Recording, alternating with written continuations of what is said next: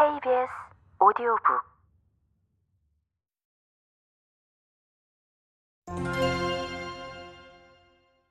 카프카 박물관에서 바라보는 성.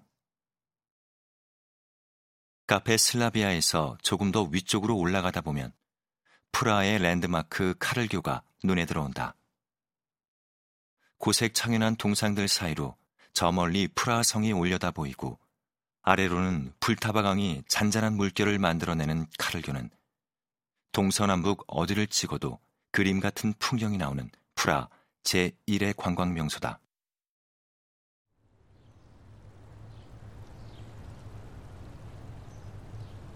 아침부터 밤까지 관광객들이 바글거리다 보니 엽서나 그림에서 보았던 고즈넉한 풍경을 만나기가 쉽지 않은데 조금이나마 고유한 카를교의 풍경을 만나고 싶다면 여름보다는 겨울, 그 중에서도 이른 새벽녘에 혼자 걸어보길 추천한다.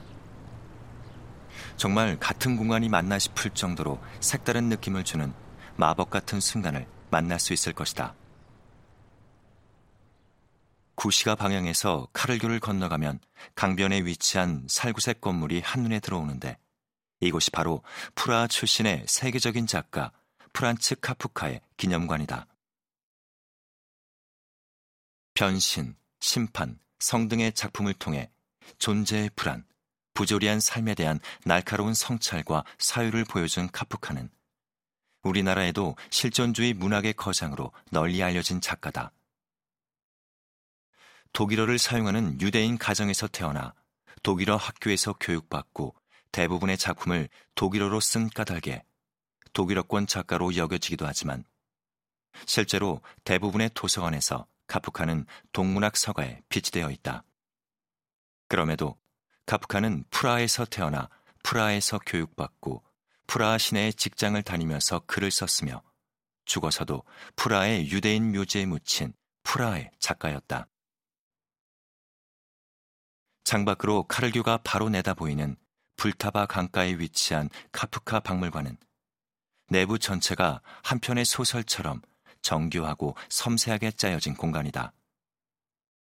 생전의 친필 원고와 연애 편지, 일기와 외모 등 카프카의 고독한 삶의 흔적이 가득 남아 있으며 전체적으로 어둡고 미로를 걷는 듯한 내부 공간은 마치 작가의 깊고 어두운 시면을 여행하는 듯한 묘한 기분을 선사한다.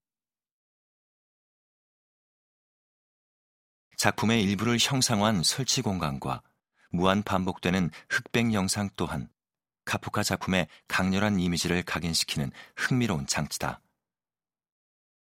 마지막으로 수수께끼 같은 어둡고 캄캄한 박물관 문을 열고 밖으로 나오면 눈앞에 바로 보이는 프라하성의 장엄한 자태는 왜 카프카의 소설 성이 이곳 프라하에서 쓰여질 수밖에 없었는지 수긍하게 만든다.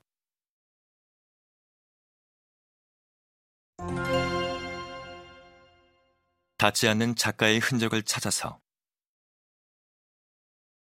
프라하에는 이곳 박물관 외에도 카프카의 흔적이 남아있는 공간이 상당히 많다.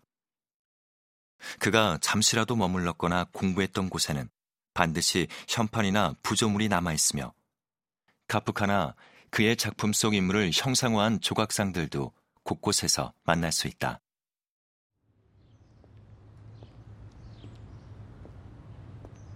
또 프라하 성 안에 있는 황금소로 22번지 역시 카프카의 흔적을 찾는 관광객들로 늘 분주한 곳이다.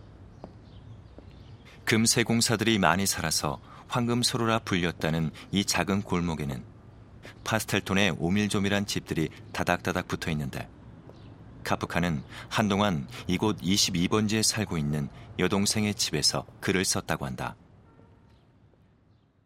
지금은 아무것도 남아있지 않지만 카프카가 살았다는 이유만으로 방문객이 끝없이 드나드는 곳이다.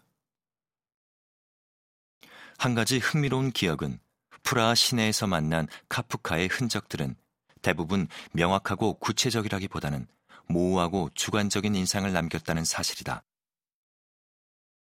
어딘지 모르게 그의 작품 성을 읽었을 때와 비슷했다. 성에 가고자 하지만 결코 그곳에 다다를 수 없고 도달하려고 하면 할수록 성으로부터 더 멀어지는 주인공 K처럼 카프카라는 작가의 궤적을 쫓으면 쫓을수록 더 미궁에 빠지는 느낌이 들었던 것이다. 각자의 미로 속에서 닿지 않는 대상을 향해 가는 카프카 문학 속의 인물이 된 듯한 기분이랄까. 하지만 어쩌면 이런 게 곧 카프카란 작가의 매력이자 사람들로 하여금 여전히 프라하에서 그의 흔적을 찾아다니게 만드는 동력일지도 모르겠다.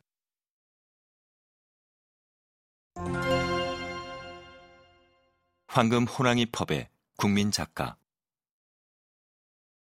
카프카 박물관에서 다시 반대편으로 불타바강을 건너 구시가지 광장 쪽으로 조금만 걸어가면 카페와 바가 가득한 골목이 나온다.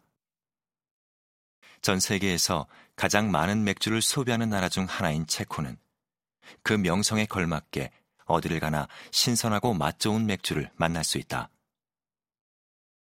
프라하 거리에도 유서 깊은 펍과 양조장이 골목골목 자리하고 있는데 그중 가장 널리 알려진 곳은 역시 황금 호랑이 펍이다.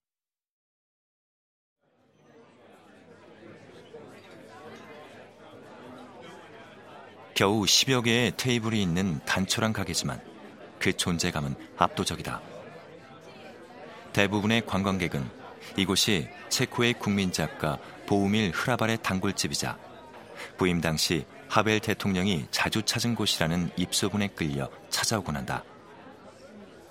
밖에도 긴 줄이 서 있고 내부에 들어가면 왁자지껄 시끄러운 소리가 귀를 먹먹하게 할 정도지만 그럼에도 특유의 활기와 함께 벽에 걸려있는 흐라발의 투상, 하벨과 클린턴의 맥주 회담 사진 등은 이곳이 단순한 맥주집이 아니라 역사적 명소란 생각이 절로 들게 만든다.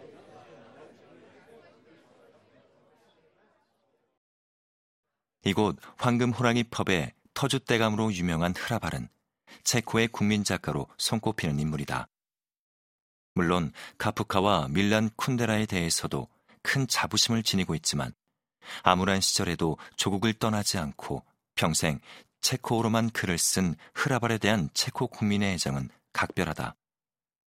체코 공산당 시절 흐라발의 모든 책은 금서로 분류되어 출판을 금지당했고 그의 작품은 대부분 지하 출판으로 소개되었음에도 모두가 그의 신작을 필독서로 여길 만큼 인기가 높았다.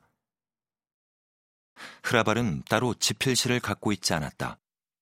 그는 사람들이 술 한 잔에 자기 인생을 술술 풀어내는 맥주집 구석에 앉아 그들의 이야기에 귀 기울이는 것을 즐겼고 그렇게 술집에 앉아 격이 없이 이야기를 들려주듯 작품을 써내려갔다. 스스로도 자신은 글을 쓰는 작가라기보다는 선술집에서 들은 사람들의 이야기를 가위로 오려 붙이는 콜라조 작가라고 말할 만큼 겸손한 사람이기도 했다. 지금도 황금 호랑이 펍의 한쪽 벽, 흐라발이 자리를 지키던 곳에는 그의 두상이 걸려 있다. 아마도 그는 지금도 술집을 가득 메운 사람들의 이야기에 귀를 기울이며 재미있는 이야기를 생각해내고 있을지도 모르겠다.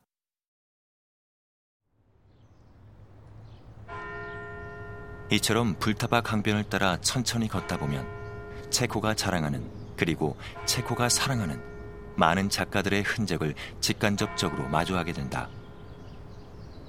유럽에서도 가장 아름다운 도시로 손꼽히는 프라하의 매력은 단지 자연과 건축물에서만 나오는 게 아니다.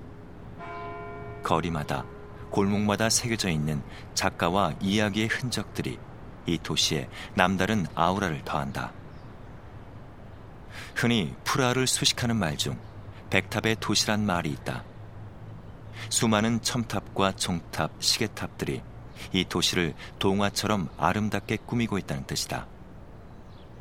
하지만 프라하는 이야기의 탑으로 에워싸인 도시이기도 하다.